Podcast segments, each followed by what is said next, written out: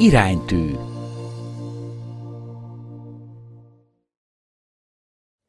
Szeretettel köszöntök mindenkit, Deák Zsuzsana vagyok a Három, király, három Király mozgalomból. És most szeretettel köszöntöm első előadónkat, Hamar Dániát, aki a négyem nemzetközi mozgalom magyarországi vezetője. A négyem mozgalom 18 különböző országban működik, hétköznapi férfiakból áll, akik eltökélték, hogy mindent megtesznek, hogy azt az életet élt, éljék, amire hivatottak. A négyem legfontosabb programja az XCC, ami egy 72 órás testi, mentális és lelki próbatétel férfiak számára a vadonban, amelyet évente több alkalommal rendeznek meg. Az előadás címe a maszkulinitás válsága. A maszkulinitás válságát, ha sokan nem is fogalmazzák meg, a tüneteit mindjárt érezzük. Döntésképtelenség, jófiú szindróma, a bátorság hiánya, a valódi megmérettetés kerülése, kontrollálatlan harag, céltévesztett agresszió, párkapcsolati válság, függőség és depresszió. A legtöbb férfi egész életét abban a félelemben éli, hogy hiányzik belőle az erő és kompetencia, és hogy kiderül, végül nem állja meg a helyét az életben. Tetteinek egy jó része azt a célt szolgálja, hogy ezt álcázza. Sokan rádöbbennek, hogy a kompenzálás és a rejtegetés nem segít. Itt az idő a változásra. Hol keressük azt? A számonkérés és vádlás nem járható út. A férfiak felszabadítása, felhatalmazása és célba állítása a változás legfontosabb kulcsa. Erről fog szólni az előadás. Köszönöm, hogy elfogadtad a meghívásunkat. Én is köszönöm a meghívást, és uh, üdvözlök minden nézőt. Ugye ez a kis bevezető felvetett egy problémát, vagy felvetett egy kérdést a maszkulinitással, a férfiassággal kapcsolatban. Ezek súlyos mondatok voltak, súlyos állítások, és úgy érzem, hogy mindenképp azzal kéne kezdeni ezt az estét, hogy egy picit többet beszélek arról, hogy miért is gondolom azt, hogy a maszkulinitás egyfajta válságban van. Ugye sokszor halljuk az a kérdést megszólalni, gyakran nők szájába, hogy hol vannak a férfiak. És ez a kérdés önmagában azért még nem lenne elegendő, hogy, hogy azt mondjuk, hogy van valami válság. Viszont én több száz férfival együtt dolgozom. Minden évben több száz különböző, különböző hátterű férfivel találkozom. És vannak általános tapasztalatok, amiket valószínűleg mindenki, aki uh, manapság éli a férfi életét, uh, átélt, találkozott vele, vagy látott másokban. Sok minden, amiről beszélek, azt saját magam is átélem, vagy átéltem. Nagyon általános tapasztalat az, hogy a férfiak gyakran unatkoznak teszik a dolgukat, csinálják a napi ritmust, de közben azt érzik, hogy az életük távol van attól, az álomtól, amit gyerekkorukban megálmodtak, amiben ők hősök, kalandorok, bátrak és vakmerőek voltak. Hogy valami domestikálva lett, valami meg lett szelidítve örökre, és elveszett belőle egy tűz. És nagyon gyakran férfiak ö, egy picit halottnak érzik magukat belül, és passzívnak. Ö, érzelmi téren rengeteg olyan férfi van, aki nem tudja, hogy dolgozza föl az érzéseit.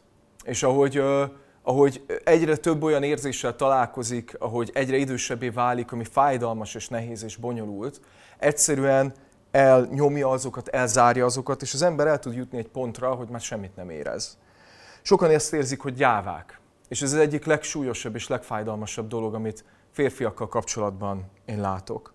Hogy azt érzik, nem tudják megvédeni magukat nem tudják megvédeni magukat konfliktus helyzetekbe, a munkahelyükön, nem tudják megvédeni magukat a kapcsolataikba, a párkapcsolatukba, a házasságukba, nem tudnak kiállni az igazért, a jóért, helyette csendben vannak. Nagyon gyakran olyan helyzetekből föl kéne állnia, és válniuk, és erősnek kéne lenniük, csendben vannak, majd felrobbannak, általában rosszkor, rossz helyen, rossz embereknek, Például egy ember, akinek a, a, az élete tele van, egy férfi, akinek az élete tele van munkai feszültségekkel, és a, és a, és a felettesei, a főnöke megalázza őt, nem áll föl, nem vállalja a konfliktust, viszont amikor hazamegy a családjába, a gyerekein tölti ki a haragját, a feleségével szembe durva, nagyon gyakran a férfiak ott, ahol harcolni kéne, nem harcolnak, hanem a gyengébbeket büntetik. Vagy fordított helyzetben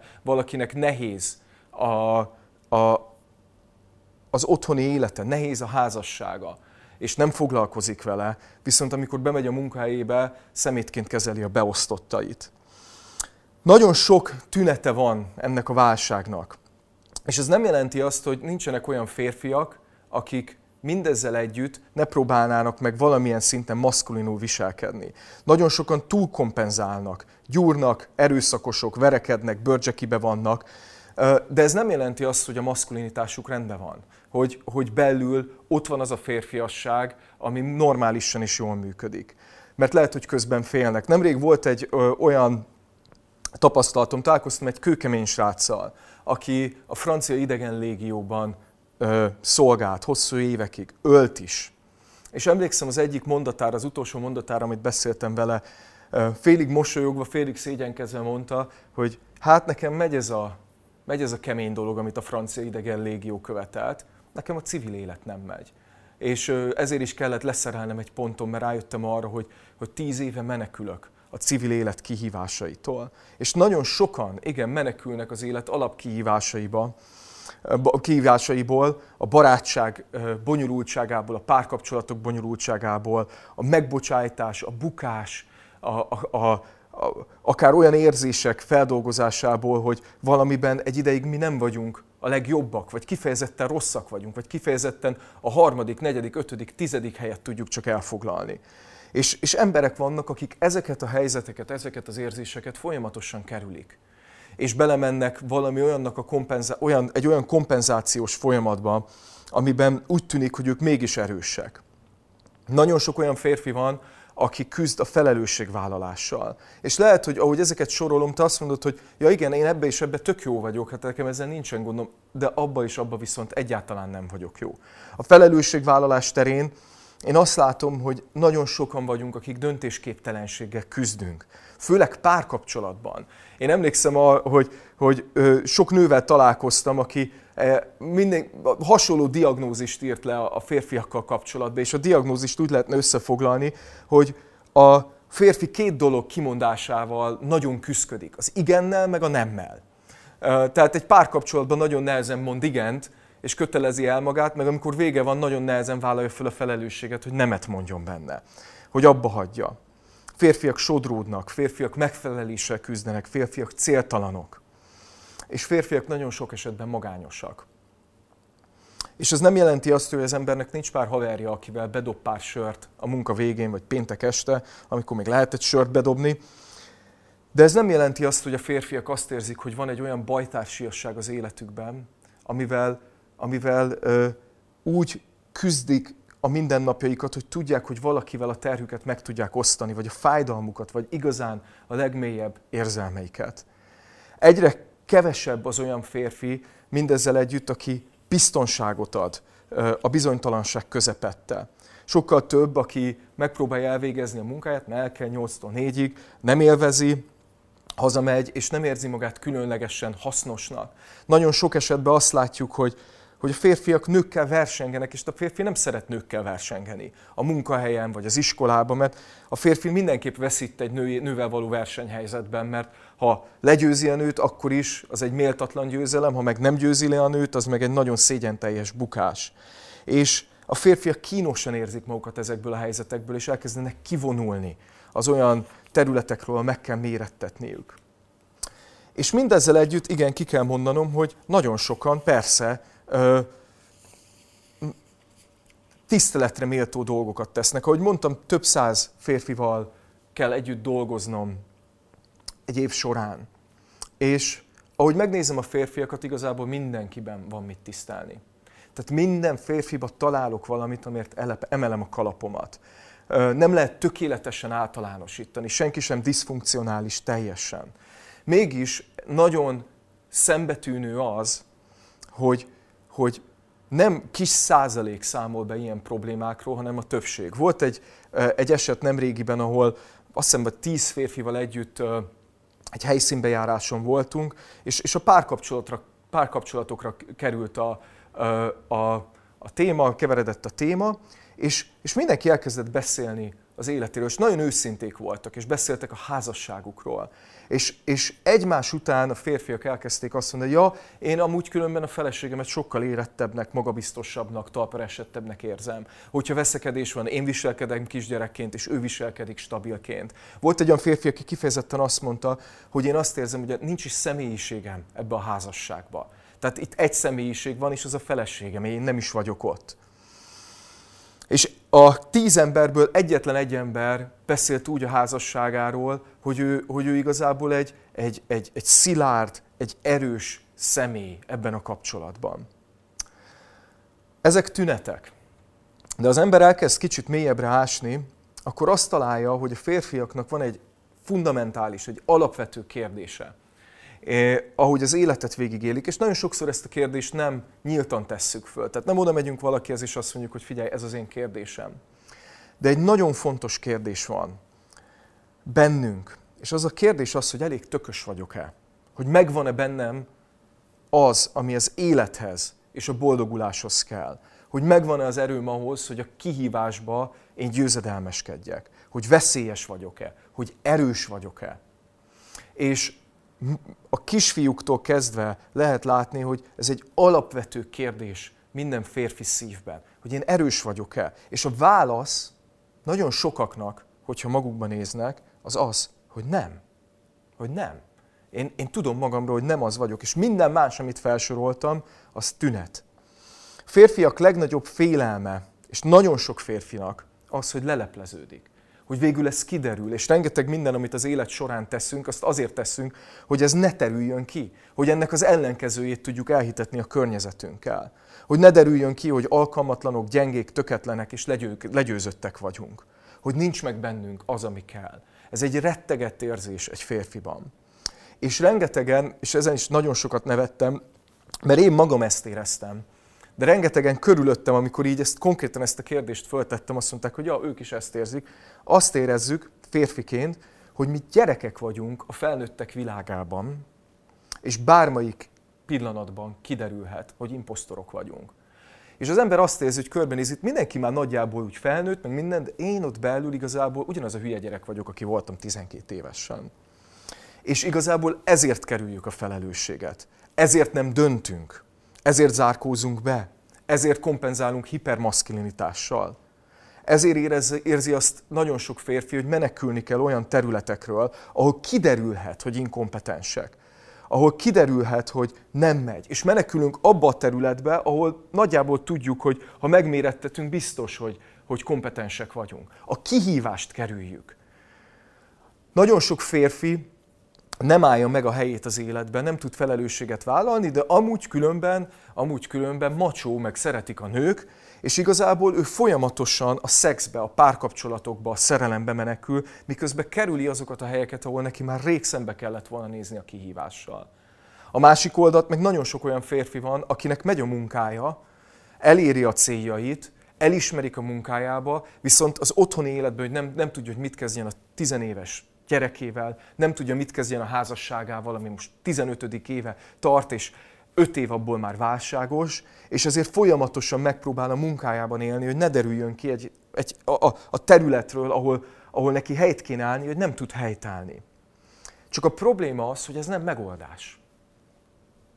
Azzal, hogy lezárjuk a veszélyes helyeket, azzal elkezdjük lezárni az életet, az életünket.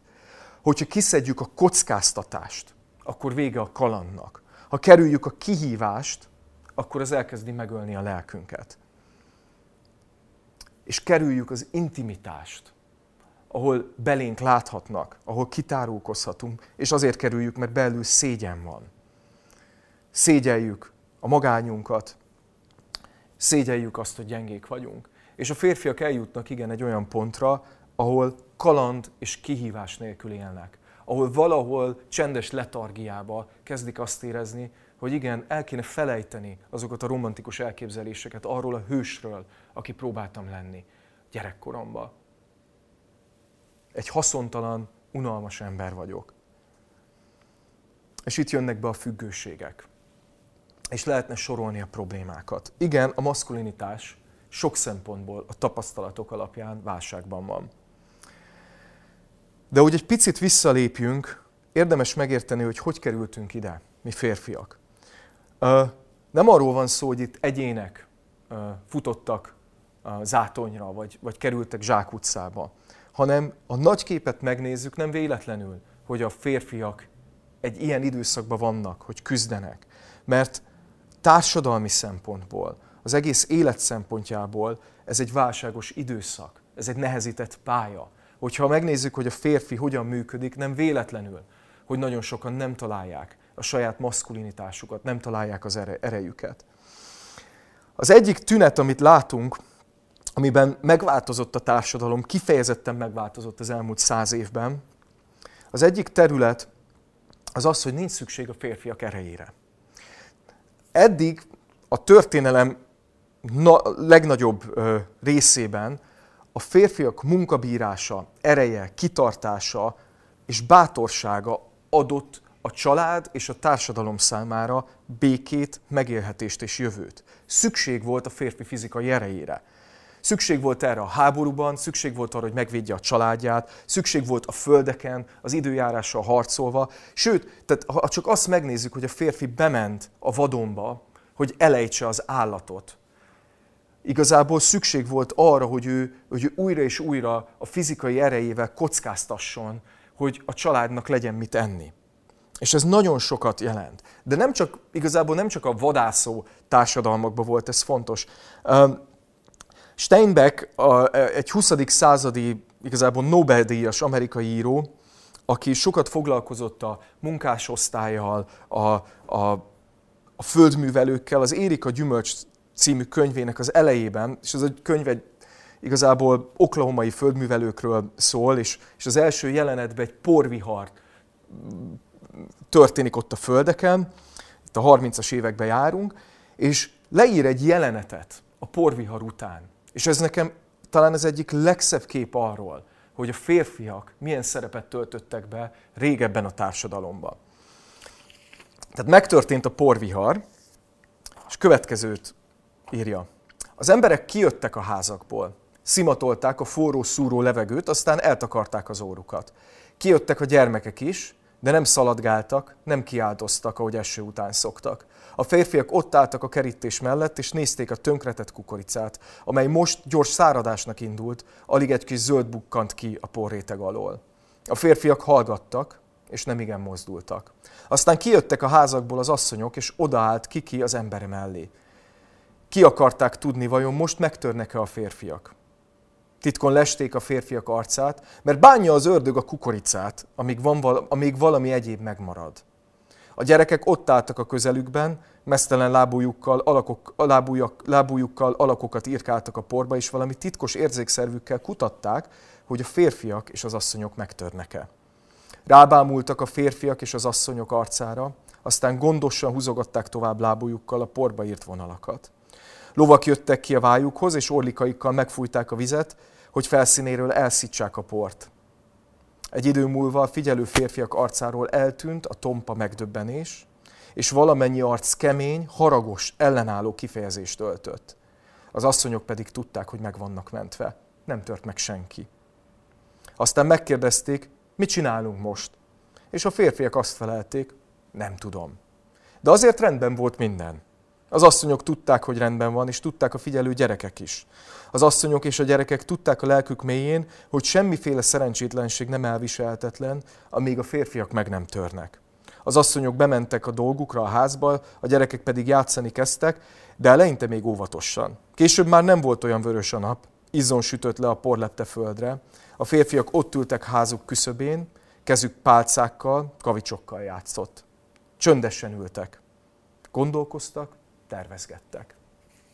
Elképesztő ez a kép, hogy a férfiaknak milyen felelőssége és milyen szerepe volt az életbemaradáshoz. Nem véletlen, hogyha ez eltűnik, egy világban, ami már egészen más kihívásokat hoz föl, a férfiak fölteszik a kérdést, mire vagyunk itt. De ennél mélyebb a, a válság oka. Ugye a városiasodással az egész élet megváltozott mindenki számára, a családok számára. Megszűnt az a rendszer, amiben egy gyerek igazából az a férfiak közösségével időt tölthetett. És a férfiak közössége az elengedhetetlen fontosságú volt ahhoz, hogy egy fiúból felnőtt legyen. Van egy régi mondás, hogy kisfiút egy nő tud szülni, férfit viszont csak férfi tud szülni. Az a kérdés, hogy én erős vagyok-e, hogy én kompetens vagyok-e, erre a kérdésre a válasz a férfiaktól jött. Az apától elsősorban, de a körülötte levő férfiakból, férfiak közösségéből. És nem jött ingyen. Nagyon érdekes, tehát volt, volt általában minden társadalomban, mindegy, hogy annak a társadalomnak milyen gazdasági tevékenység volt az alapja. Volt egy pont, amikor a kisfiú elszakadt az anyjától, és belépett a férfiak világába, általában a munkához volt köthető ez, és ott elkezdte megnézni, hogy mit jelent férfinak lenni, akarva, akaratlanul. Igazából őt kiszakították, és azt mondták, hogy el kell kezdened ezt az utat megérteni és megtanulni. És az első dolog, amivel egy kisfiú találkozott, az az, hogy a férfiasság nincs ingyen. Hogy van egy éles vonal köztem és köztük. Hogy ők a férfiak, én meg kisfiú vagyok, és ahhoz, hogy férfi legyek, valamit le kell tennem az asztalra. Valamire képesnek kell lennem, valamilyen felelősséget föl kell vállalnom. Mennyire elképesztően radikális gondolat egy olyan világban, amiben most élünk, ahol mindenki jogot képez arra, hogy az legyen, ami akar. És kikéri magának, hogyha nem adják meg ezt a jogot. Tehát a férfiak azt mondták, hogy nem, neked nincs jogod a férfiak dolgába beleszólni, nincs jogod férfinak lenni, mert még nem vagy az. Az leszel, és mi segítünk neked abba, de ahhoz, hogy az legyél, ahhoz valamivé érned kell, ahhoz, ahhoz azt a dolgot, amit mit csinálunk, neked is tenned kell. És ezt megmutatták példaként, majd egy ponton elkezdték átadni, és a gyereket olyan hely, helyzetbe hozni, hogy megmérettessen, hogy, hogy kipróbáltasson az ő képessége, az ő ereje, hogy döntés helyzetekbe kerüljön. Majd egy ponton már nem voltak ott mellette, hanem elkezdték rá bízni teljesen azt, hogy ezeket a dolgokat képes legyen megtenni. Ugye a, beavatási szertartások erről szóltak. Hogy volt egy pont, ahol a férfi közösség azt mondta, hogy te már ezt egyedül meg tudod csinálni, meg kell tudnod csinálni. Menjél és öljél meg egy oroszlánt. És most menjél el két hétre egyedül a pusztába, és gyere vissza, és amikor visszajött a gyerek, akkor már viszont a férfiak közé ült, nem a fiúk közé. Ez egy nagyon érdekes kombináció volt, ahol az elvárás és a kihívás, majd a visszaigazolás, és a, annak a kijelentés, hogy te igen, az vagy, az együtt járt. Na ez hiányzik a mostani társadalomból. És, és azt, azzal azért szembe kell nézni, hogy, hogy férfinak lenni egy fájdalmas dolog. Voltak olyan közösséget, Robert Bly ír előre a Vasjankó című könyvébe, ahol a, a gyereket ebbe a beavatási szertartásba megvágták, vagy kirúgták az egyik fogát, hagytak rajta egy maradandó sérülést az idősebb férfiak. Ezzel jelezve azt, hogy, hogy onnantól kezdve, hogy te férfi leszel, annak ára van, és egy bizonyos terhet, egy bizonyos fájdalmat, egy bizonyos küzdelmet kell viselned innentől kezdve.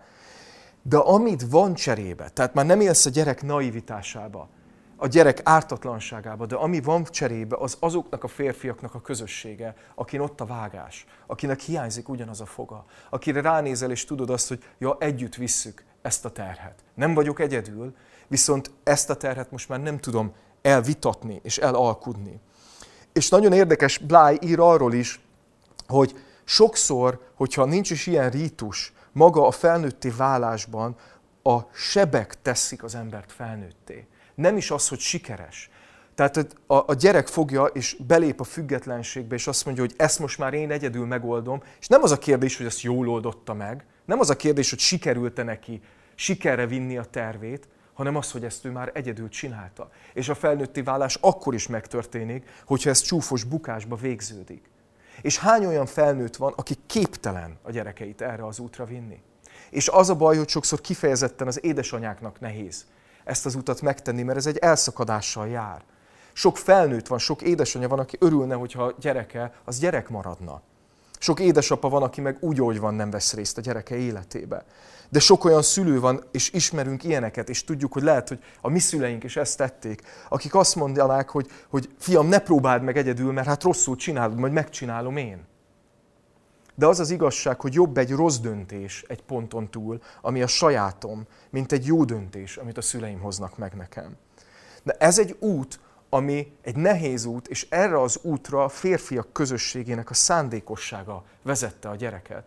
Tehát a férfiak ö, szándékossága kényszerítette a kisfiút arra, hogy felnőtté váljon, hogy önállóvá váljon, hogy függetlenné váljon, hogy fölvegye a terhet, hogy szembenézzen a kihívással. És ö, nagyon érdekes, hogy ezzel szemben a nőknek a felnőtté válása, a felelősségvállalása kicsit természetesebben végbe megy, és ezt sokan látjuk. Tehát fiúként fölnövünk, és azt nézzük, hogy a gyerekek, vagy a, a nők a, a középiskolában sokkal érettebbek, mint mi vagyunk. Mind a mai napig azt, azt is lehet látni adatokból, hogy Magyarországon például több egyedülálló nő él saját háztartásban, mint férfi. Tehát férfiak ugyanabban az életkorban még otthon laknak, miközben nők egyedülálló háztartásokban vannak. És Bedő Imre a férfiak klubjának a, az alapítója a Férfi Energia című könyvébe ír arról, hogy, hogy sok esetben ez azért történik, mert a nőkbe biológiailag beléjük van kódolva, hogy egy ponton véget ér a gyerekkor. Hogy én, én, én megszülök egy gyereket, és onnantól kezdve nem élhetek abba az illúzióba, hogy én nem vagyok felelős. Míg ezt a fajta váltást a férfiak szándékossága hozta a kisfiú életébe. Kirángatták a gyerekkorból, és ráterhelték azt, hogy férfi vagy, tehát legyen tartásod, tehát döntened kell, szembe kell nézni a kihívással, el kell sajátítanod képességeket, el kell tartanod magadat, és megszólták, hogyha ezt nem tették föl kellett nőnie, nem volt választása. És a realitás az, hogyha ez nem történik meg egy kisfiúval, és ezt, és ezt is látom magam körül. Sőt, ennek bizonyos dolgait én magam is tapasztaltam az életem során. Igenis, egy férfi képes 30-35 éves koráig otthon maradni. Hagyja, hogy az anyja főzön rá, miközben számítógépek és játékokon játszik, az anyja mos rá, és nem egy ilyen férfival találkoztunk az életünk során, aki egyszerűen nem tette meg azt az iszonyatosan nehéz lépést, hogy önállóvá váljon, hogy nekiálljon annak az útnak, aminek sebzettség lesz a vége.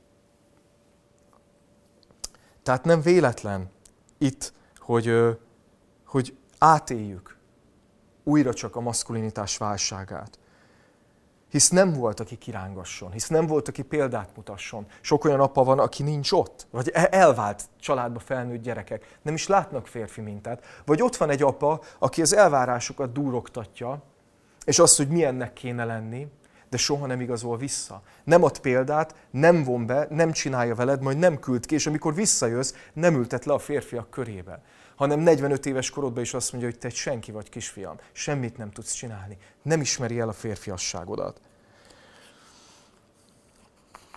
Iszonyú sokan élik át ennek a válságát. És harmadsorban, tehát nem csak, hogy nem olyan környezetbe élünk, ahol szükség van férfi erőre, nem csak, hogy hiányzik a férfiak közössége, aki végigvisz a férfivá válás útján, hanem hanem egy olyan korba léptünk bele, ahol a nyugati társadalmakban nem, hogy nincs szükség férfiakra, hanem a nyugati társadalom elkezd arról beszélni, hogy a férfiak férfiassága szinte már veszélyes. Az nem egy kíván dolog. És, és vannak, akik csak azt mondják, hogy a férfiak nem különbek, mint a nők. Nincsen semmi különbség a kettő között. A nő is lehet erős, pénzkereső, a férfi meg maradhat otthon gyesen, és hogy lehet a férfi érzékenyebb. De hogy, hogy ez kezd tovább lépni oda, hogyha valaki azt mondja, hogy, hogy biztos, hogy nincsen különbség a szerepek között, akkor megbélyegzik azzal, hogy szexista. Sőt, egyre mélyebb válságok és mélyebb hangok jönnek föl, ahol kiátszák a két nemet egymás ellen, és eljut oda, hogy a férfi lét erkölcsileg elítélendő. Ahogy végig söpört a MeToo kampány, ahol a férfiakat általánosították, és egyenlősítették az erőszakkal és az elnyomással. Hogy a férfi erőt és kezdeményező készséget azt egyenlősítik a nemi erőszakkal. Hogy minden férfi dominancia és kompetencia az egyenlő az elnyomással. És ez egy nagyon veszélyes gondolat. Mert látni kell, hogy igen, a férfiak dominanciája és erőszakossága elképesztő pusztulást okozott a világba. És ezeknek a gondolatoknak ö, nem légből, ezek nem légből kapott gondolatok, ezeknek a gondolatoknak konkrét tény alapjai vannak. Igen, férfiak megerőszakoltak, férfiak kizsákmányoltak, férfiak elnyomtak. De azt nem szabad elfelejteni, hogy azok a hősök, akik a kizsákmányolókkal szembeszálltak, akik az erőszakos legyőzték, azok a férfiak, akik a háborúkat megállították, amiket, amiket erőszakos férfiak indítottak el, azokban a férfiakban kellett lennie dominanciának, erőnek, hogy a hősiesség az egy agresszív dominantnak mondható ö, jellemvonás. Egy király, egy csapatkapitány, egy hadvezér, az egy domináns, erős férfi. Tehát a dominancia nem rossz önmagában, még hogyha rengeteg kárt is szült az életben. John Eldridge, amerikai író a Kalandvágyó harcos, harcos hős című könyvében hívja fel a figyelmet arra, hogy, hogy, hogy a, a férfiak agressziójának a problémája és az, ez, ez való orvosolás az egy, az egy ö, tehát hogy mondjam, az egy, az egy kontraproduktív irányba indult el. És azt mondta, hogy, hogy, hogy hasonlít a helyzet, neki, neki a nagyapja egy, egy igazi ilyen cowboy volt, és egy farmon élt, és rengetegszer látogatta meg, és mondta azt, hogy gyerekkorában megtanulta a nagyapjától, hogy egy csődör, tehát egy karámban, egy csődör egy elképesztően ö, ö, bajos állat. Tehát egy csődör az agresszív, az ö, sunyi megtámad, az folyamatosan domina, dominancia harcot vív, az megpróbál kitörni. Tehát aki lovakat tart, a csődőrrel csak a baj van. És hogy ezt a bajt, ezt igazából egy nagyon gyors és könnyű úton meg lehet oldani, és ez az, hogyha a csődört kiherélik. Na onnantól kezdve a csődör egy kezelhető állat lesz. De onnantól kezdve a csődör egy terméketlen állat lesz. És az a gond, hogy a jelen világban a férfiak kiherélése és kasztrálása az egyik út arra, hogy megpróbálják megoldani ezt a problémát. Én a minap próbáltam keresni egy olyan sorozatot a Netflixen vagy az HBO-gon, amin egy férfi a főszereplője a sorozatnak. És nem találtam. És azt látom, hogy egyre több olyan film van, amiben a fehér férfi az buta, agresszív, kicsinyes, csak emlékszem, hogy megnéztem a, a, a, a Csillagok háborújának az utolsó sorozatát, és itt tajtékoztam, hogy nem volt egy pozitív férfi szereplőse. És jönnek a női főhősök, a, a Star Trek ö, ö, hajóját, az Enterprise-t is ö, már nő vezeti, mindenhol a nők a pozitív szereplőek, ők a bátrak, még a férfi gyáva. És van egy, folyamatosan kampány, egy folyamatos kampány ezzel kapcsolatban, és meg kell érteni, hogy ez egy veszélyes út. Veszélyes út hogyha megpróbálják elhitetni azt, hogy a férfiak akkor működnek jól, hogyha ki vannak herélve. Tehát a férfiasság, a maszkulinitás válsága az nem egy véletlen folyamat. De a kérdés az, hogy mit lehet tenni. Mert nem csak azért vagyok itt, hogy a problémát föl, fölvázoljam. A nagy kérdés, hogy mit lehet tenni. Hát először is az a mondat, amit Bedő Imre a Férfi Energia könyvben újra és újra elmond, ami amit én annyira szeretek ezt a megfogalmazást, ezt a mondatot, ezt, ezt, ezt, ezt nem tudjuk elkerülni. És ez a mondat az, hogy a férfi váláshoz szándékosság kell. És hogyha nem történt meg azoknak az embereknek a szándékossága, akiknek ez volt a feladata, az apánknak, a férfi közösségnek, hogy segítsen a férfivá válásunkba, akkor nekünk kell szándékosnak lenni. Föl kell mérni a problémát, tükörbe kell nézni, és rá kell döbbenni, hogy tenni kell valamit, hogy magától nem oldódik meg. És hogy ha nem tette meg más, akkor nekem kell megtenni. Szembe kell nézni a sebzettségünkkel, szembe kell nézni a magányunkkal, hajlandónak kell lenni, felborítani a dolgokat, hajlandónak kell lelepleződni, és el kell kezdeni gyógyulni, mert különben imposztorok maradunk. Különben a férfiasságnak igazából a, a, a, a férfiasságot eljátszuk, de nincs meg belül az a tartás és az az erő. A második fontos lépés az, egy, az az, hogy a kapcsolatainkat, mert igazából a szándékosság lenne a nulladik lépés, de a kapcsolatainkat rendezni kell, és mindenek előtt a nőkkel. Nagyon sok esetben a férfiakban ott marad a kérdés, hogy erős vagyok-e. És ezt a kérdést, ezt elviszik a nőhöz, hogy válaszolja meg a nő. És ez egy óriási kísértés. És amúgy különben egy nőt meggyőzni arról, hogy férfi vagyok, az sokkal könnyebb, mint egy férfit meggyőzni arról, hogy férfi vagyok. Csak az a baj, hogy a nők válasza az nem elég. És egyrészt függő helyzetbe hozza a férfit, és elveszti a férfi a függetlenségét, hogy újra és újra ezt a visszaigazolást keresi. Másrészt, amikor meg is kapja a visszaigazolást, nagyon sokan azt érzik, hogy nem elég. Egyszerűen ez nem elég. Nekünk férfiaknak előbb kell megtalálni a választ arra a kérdésre, hogy férfi vagyok-e, hogy erős vagyok-e, és utána ezzel a válaszsal együtt kell megérkezni a nőhöz, és felajánlani azt.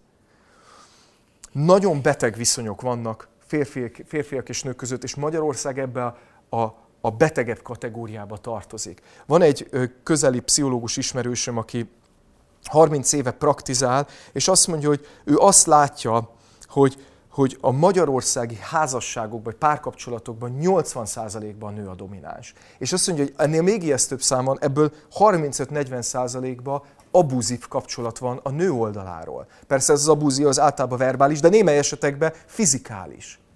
Tehát a férfiak iszonyú, iszonyúan képtelenek felállni és erősnek lenni. És sok esetben azért, mert rossz helyen keresik a választ. A válasz igazából nagyon sok esetben nem a nőknél van, hanem a férfiaknál. Szándékosság kell, de ez a szándékosság nem egyedül, hanem más férfiakkal kell, hogy megtörténjen. Az az igazság, hogy én látom újra és újra ezt, ahogy férfiakkal együtt dolgozom.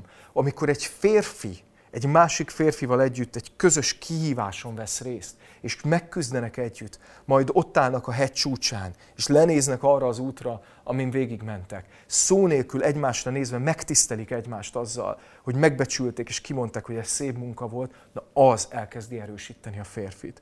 Amikor egy férfi, akit én férfinek tekintek, engem férfinek néz, engem visszaigazol, engem tisztel, na az elkezdi ezt a választ megadni. Akkor elkezdem érezni azt, hogy ez erősít. A férfi kapcsolatok nagyon-nagyon sokat adnak ebbe. A közös megmérettetések. És ezért van az, hogy például az én munkában látom azokat, hogy kik azok, akik katonák vagy sportolók voltak, akiknek ezekből a kapcsolatokból bőven adatot, akármilyen is volt az apjuk. Na nekik sokkal könnyebb, ők sokkal több mindent helyre tudtak rakni magukba.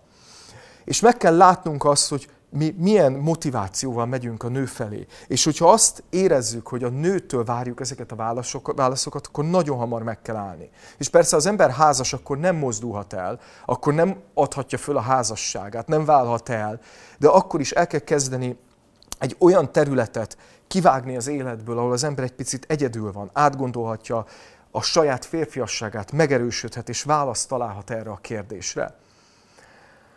Uh, Rengeteg nő mondja azt, hogy iszonyúan terhes számukra, hogy a férjem a negyedik gyerek a családba.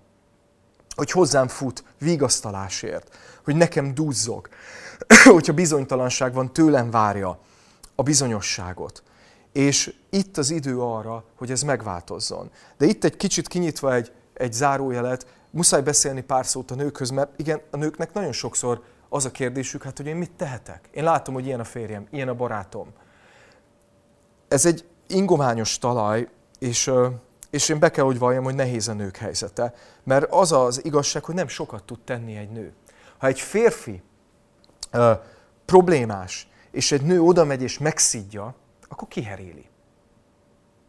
Ha oda megy és azt mondja, hogy nincsen semmi baj, akkor meg olyan, mint az anyja, aki engedményeket tesz. Ellenben, ha egy férfi oda megy és segbe rúgja a férfit, az úgy helyre rázza a férfit.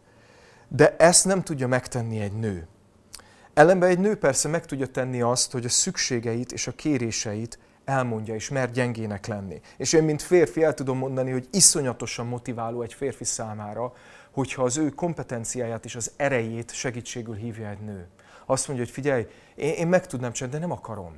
Egyszerűen nem akarom én beverni a szöget. Ezért vagy te a férfi. Kérlek, segíts nekem, kérlek, szükségem van rád. És és nagyon sok férfibe megmozdul valami, hogy egy nő bájosan, kedvesen, gyengéden, vagy gyengén meri kérni a férfit. De sokszor a nők félnek, mert nem bíznak, és inkább erőlködnek egyedül, majd oda csapnak, hogy a férfi hol van, és miért nem csinálja a dolgát. Ez egy nehéz szituáció, de meg kell érteni, hogy tényleg se az engedmény, se a szidás nem fog segíteni egy férfin. És sok esetben az, amit egy nő tud tenni, hogyha azt látja, hogy egy férfi abszolút diszfunkcionális, hogy kiszáll. Hogy azt mondja, hogy figyelj, apám, menj és nőjél föl, legyél férfi. Hogy tessék, a felelősséget visszatolom rád, én ebben nem tudok asszisztálni. Tehát nekünk férfiaknak nagyon-nagyon át kell gondolni, hogy milyen a nőkhöz való viszonyunk. Ez nagyon sokat számít. De harmadsorban, tehát szándékosság, a kapcsolataink rendezése, igenis szükség van kalandra és kihívásra. Ki kell merészelni, menni a kontrollunkon kívülre. És ez fizikálisan is jelent valamit. Mi fizikális lények vagyunk férfiak. Meg kell másznunk egy hegyet. Bele kell menni a vadonba, megérezni a természetnek az erejét.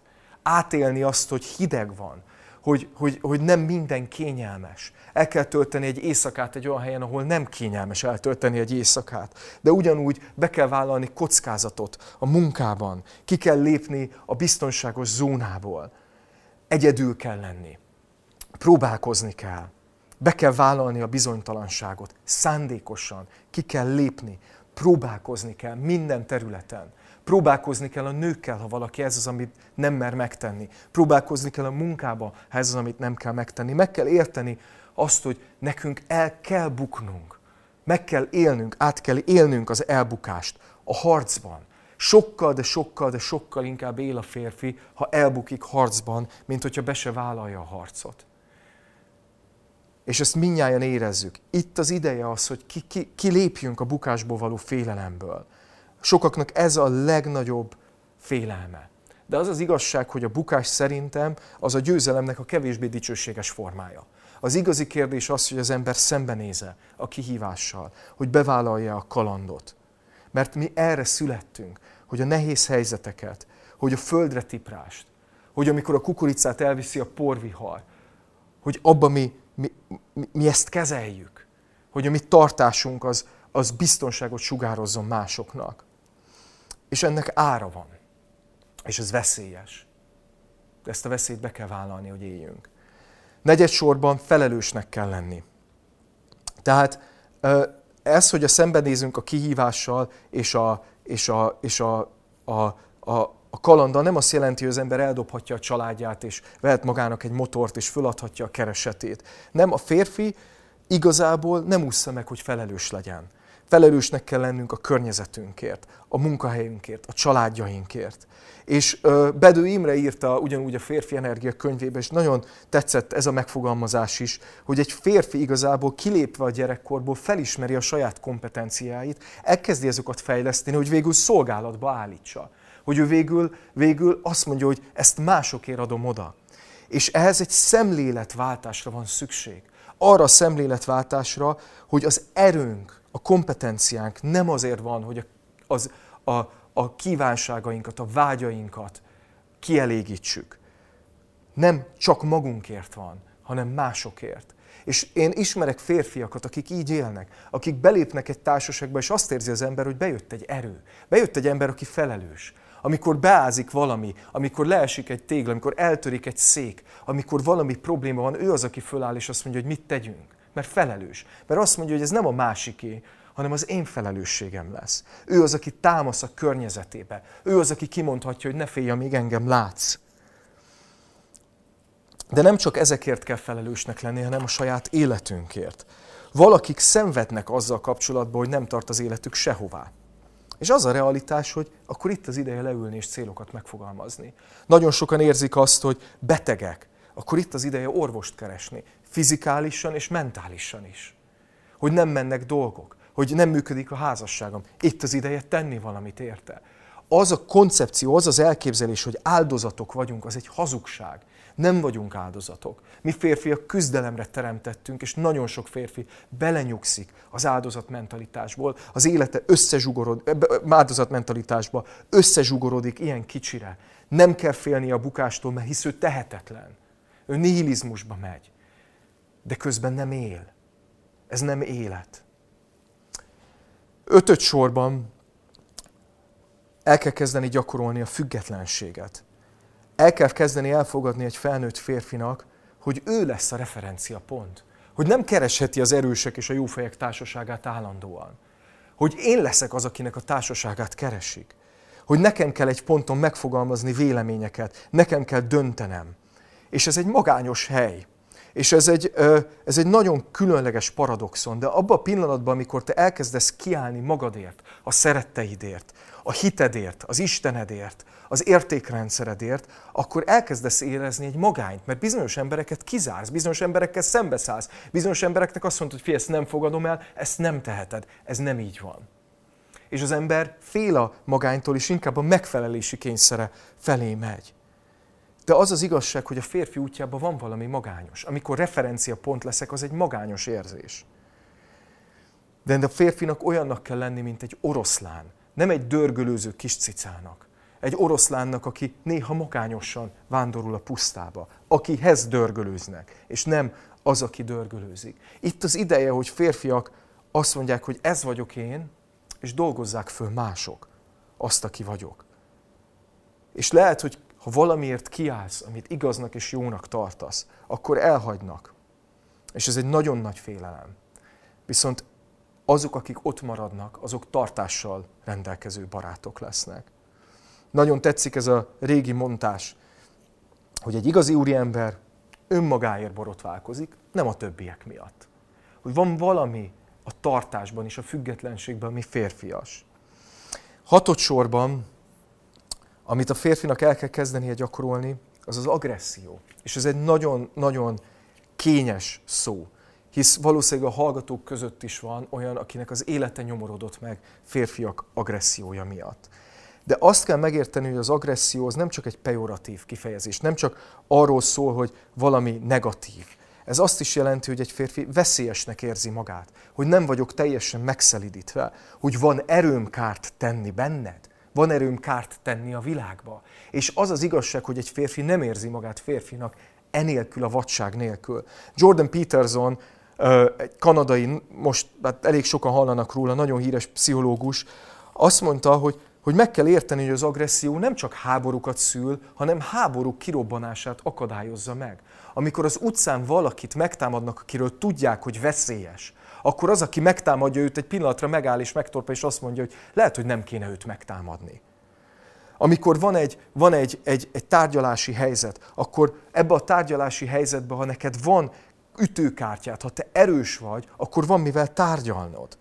Van, van, van tényező, te egy tényező vagy a világban és enélkül nem érzed azt valójában, hogy erős vagy. És agresszió kimondani azt, hogy én ezt nem akarom, az pedig igen. Agresszió fellépni a jóért is, nem csak a rosszért. Agresszió valahol elhívni egy nőt randizni, aki olyan békében megvolt ott, de én oda megyek, megzavarom a kis köreit, és azt mondom neked, hogy gyere el velem, és kínos helyzetbe hozom őt is, és én magamat is. De amit Jordan, Jordan Peterson mondott, az az, hogy a realitás az, hogy egy agresszióra képtelen, férfinél sokkal jobb egy agresszióra képes férfi, de a legjobb az a férfi, aki agresszióra képes, de nem teszi, akinek van foga és haraphat, de nem harap meg. Aki, egy, aki tud szelíd lenni a saját döntése felett, aki uralkodni tud az erején. És sokan teszik föl a kérdést férfiként, hogy, hogy, hogy, hogy a nők miért nem a jó fiúkat szeretik, miért szeretik gyakran a rossz fiúkat? Hát ezért, mert érzik bennük az erőt. Végül pedig utolsó sorban át kell gondolni nekünk férfiaknak a mi utunkon azt a mintát, amit a mai világ a férfiasságról bemutat. És el kell kezdeni konfrontálni azt az igazsággal. Mert sokszor összekeverik az erőszakosságot a férfiassággal. És a nők joggal utálják a túlkompenzált férfiasságot, de a kettő nem ugyanaz. Ahogy egy nő, hogyha egy férfi azt mondja, hogy ő szeretné, hogy valamilyen szinten támaszkodjon rá egy nő, az nem egy negatív kérés. Az, hogy többet keres, az nem feltétlenül rossz.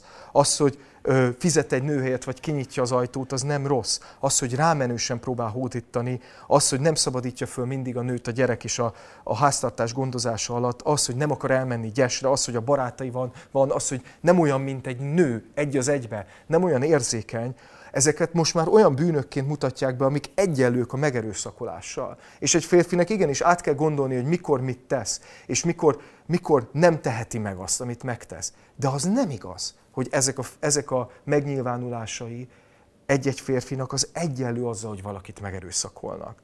Át kell gondolnunk a kategóriákat,